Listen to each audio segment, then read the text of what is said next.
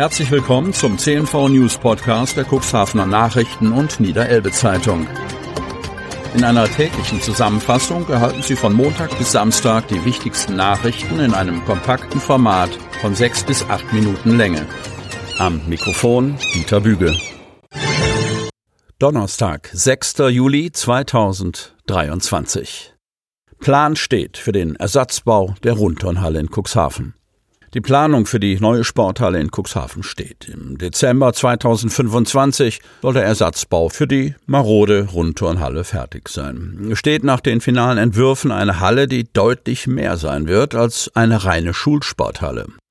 Am Mittwochmorgen wurden im Hochbauausschuss des Landkreises Cuxhaven nun die endgültigen Pläne für den Neubau vorgestellt. Die Planung für die neue Halle steht, sagte Landkreisplaner Waldemar Thomis gleich zu Beginn der Sitzung.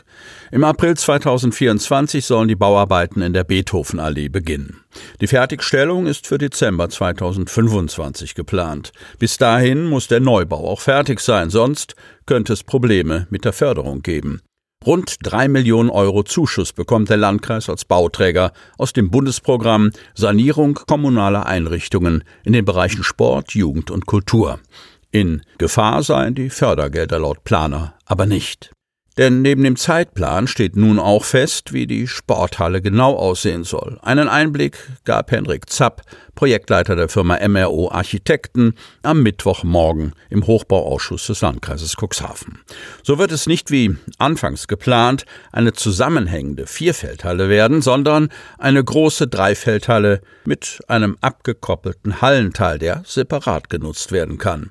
Bis zu zwölfhundert Zuschauer werden auf der fest installierten und der ausziehbaren Tribüne Platz finden. Damit wird dem Wunsch der Stadt Cuxhaven entsprochen, um in der Sporthalle auch größere Veranstaltungen durchführen zu können. Ein ganz wichtiger Punkt des Neubaus ist die Barrierefreiheit. Das gesamte Gebäude ist laut Planung komplett barrierefrei. Zu den Umkleiden im ersten Obergeschoss oder auf die fest installierte Tribüne wird neben den Treppenhäusern auch ein Aufzug führen. Der Eingangsbereich, die Umkleiden, die Toiletten und der Weg in die Halle werden barrierefrei geplant. Im Eingangsbereich wird neben einem Ticketverkaufsschalter auch eine Gastronomie-Ecke unterhalb der Treppe vorgehalten. Im Obergeschoss des Foyers wird zudem noch ein Mehrzweckraum entstehen, der von Sportgruppen, aber auch zu größeren Veranstaltungen genutzt werden kann.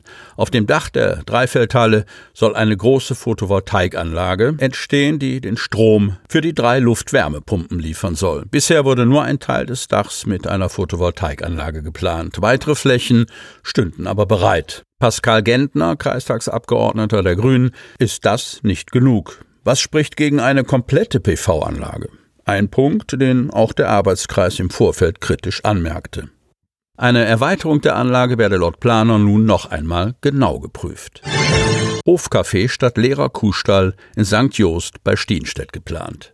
Einen Dekoladen betreibt sie schon im Kreis Cuxhaven in der Börde-Lamstedt. Weit ab vom Schuss und dennoch erfolgreich. Jetzt plant sie ein noch weiter entlegenes Hofcafé. Der alte Kuhstall soll zu einem Ort der Begegnung auf dem Lande werden. J W D würde der Berliner dazu sagen, das steht für ganz weit draußen. Die drei Buchstaben beschreiben es ganz gut. Tatsächlich liegt Stinstedt Sankt Joost ziemlich abgeschieden. Und dies selbst für eine Hofstelle in der Börde-Lamstedt. Und hier in der Nähe des wilden Moores, des Naturschutzgebietes Stinstedter See und der einsamen Pilgerstätte Sankt Joost möchte Kerstin Mertens etwas Neues wagen. Alten Gemäuern möchte sie ein neues Leben verpassen und einen Ort der Begegnung schaffen. Sie beweist unternehmerischen Mut. Vor zwei Jahren übernahm sie den abseits gelegenen Bauernhof ihrer Urgroßeltern, nachdem ihr Onkel verstorben war. Dort möchte sie nun den Kuhstall umbauen, um ein Hofcafé im Landhausstil entstehen zu lassen, sowie nebenan ihr Dekogeschäft neu aufbauen. Mann greift Polizisten mit Hammer an. Bremerhaven. Einsatzkräfte der Polizei Bremerhaven haben am Dienstagabend einen Angriff auf sie abgewehrt. Zu der Attacke kam es im Ortsteil Goethestraße. Nach ersten Erkenntnissen erhielt die Polizei über den Notruf eins eins null mehrere Anrufe mit der Info, dass ein bereits stark blutender Mann in einem Haus an der Zoll-Inlandstraße randaliere. Die eingetroffenen Beamten umstellten das Gebäude und entdeckten den verletzten Mann schnell in einer Wohnung. Nach Angaben der Polizei versuchten sie, mit ihm zu sprechen und ihn zu beruhigen. Da der fünfunddreißigjährige sich aber offenbar in einer psychischen Ausnahmesituation befand, war eine Kommunikation nicht möglich, heißt es. Der mit einem Hammer bewaffnete Mann habe nicht auf die Anweisung der Beamten reagiert, stattdessen eine Fensterscheibe eingeschlagen und sei aus wenigen Metern Höhe auf die Straße gesprungen. Auf der Straße habe er sich aufgerappelt und sei sofort bedrohlich mit erhobenem Hammer auf die Einsatzkräfte zugerannt, berichtet die Polizei. Die Polizisten drohten mit dem Taser und setzten dann das Distanzelektronik-Impulsgerät, kurz D E I G, wie es von Seiten der Polizei heißt, ein. So wehrten sie den Angriff ab, ohne weitere Verletzung des Betroffenen und Gefahren für Dritte.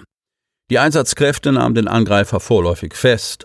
Anschließend wurde er mit einem Rettungswagen der Feuerwehr in eine Bremerhavener Klinik verbracht. Die Beamten der Polizei Bremerhaven blieben laut einer Pressemitteilung trotz des dramatischen Einsatzgeschehens unverletzt. Absolventen des Sommersemesters der Seefahrtschule erhielten ihre Patente. Cuxhaven. In der Aula der staatlichen Seefahrtschule Cuxhaven wurden den Absolventen des Sommersemesters am Mittwoch während einer feierlichen Abschlussveranstaltung ihre Befähigungszeugnisse überreicht. Nach dem traditionellen Glasen der Glocke widmete Schulleiter Detlef Grafen seine Rede in der Aula dem Wort Bewegung. Denn sie haben sich einen Beruf ausgesucht, in dem sie zukünftig viel in Bewegung sein werden. Und auch, wenn sie ihre Ruhezeit in der Koje genießen, sind sie unterwegs, sagte Grafen. Doch es gibt nicht nur positive Bewegungen. Einige der Absolventen haben während ihrer Ausbildung nämlich die gesamte Pandemie miterlebt und alle damit verbundenen Herausforderungen meistern müssen. Sie hörten den Podcast der C N V Medien. Redaktionsleitung Ulrich Rohde. Produktion Win Marketing. Agentur für Text, Ton und Kommunikationstraining.